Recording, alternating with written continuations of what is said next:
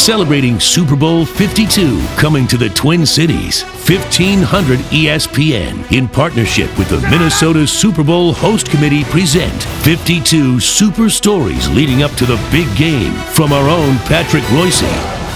We've been talking about quarterbacks who have won multiple Super Bowls. Ben Roethlisberger, of course, of the Pittsburgh Steelers, still going strong. In fact, he might be better now than he was when he won Super Bowls. And he is the youngest quarterback to ever win a Super Bowl. He was in the AFC title game as a rookie, 2004. He was the uh, number 11 draft choice that year, out of Miami of Ohio. Eli Manning went first. Philip Rivers went fourth. The Steelers got beat in the AFC title game after the 2004 season. 2005, they go to the Super Bowl in Detroit. I happen to cover that one. Steelers defeat the Seahawks 21 to 10, even though the Seahawks outplayed them all day long, and Roethlisberger had one of his worst games of his career. Nine of 21 passing for 123 yards and two interceptions, passing rating at 22.6. Yet he did throw the 37-yard pass to Hines Ward on third and 28 that set up the Steelers' touchdown. Going to fire it down the field. The pass will be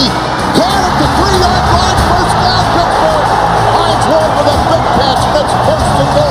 The Steelers were back in the Super Bowl after the 2008 season, and this was a much better uh, Ben Roethlisberger. Terrific football game with the Arizona Cardinals. Roethlisberger led the Steelers on their first two offensive drives. He passed for 122 yards, seven of eight passing attempts. That was one yard shy of how many yards he'd made in the first Super Bowl. 23 20 with two and a half minutes remaining. Pittsburgh gets the ball. Roethlisberger took the Steelers down the field, 88 yards and eight plays, threw four times to Santonio Holmes, who ended up being the MVP. Six yard touchdown pass to Holmes with 35 seconds remaining.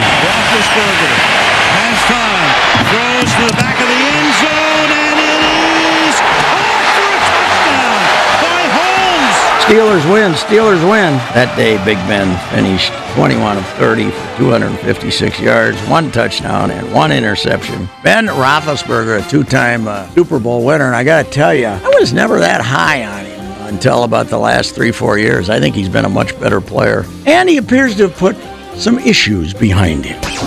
52 Super Stories continues next week with another great yarn from Patrick Reusse. And for more details on Super Bowl 52 coming to the Twin Cities in 2018, sign up for the host committee email at mnsuperbowl.com.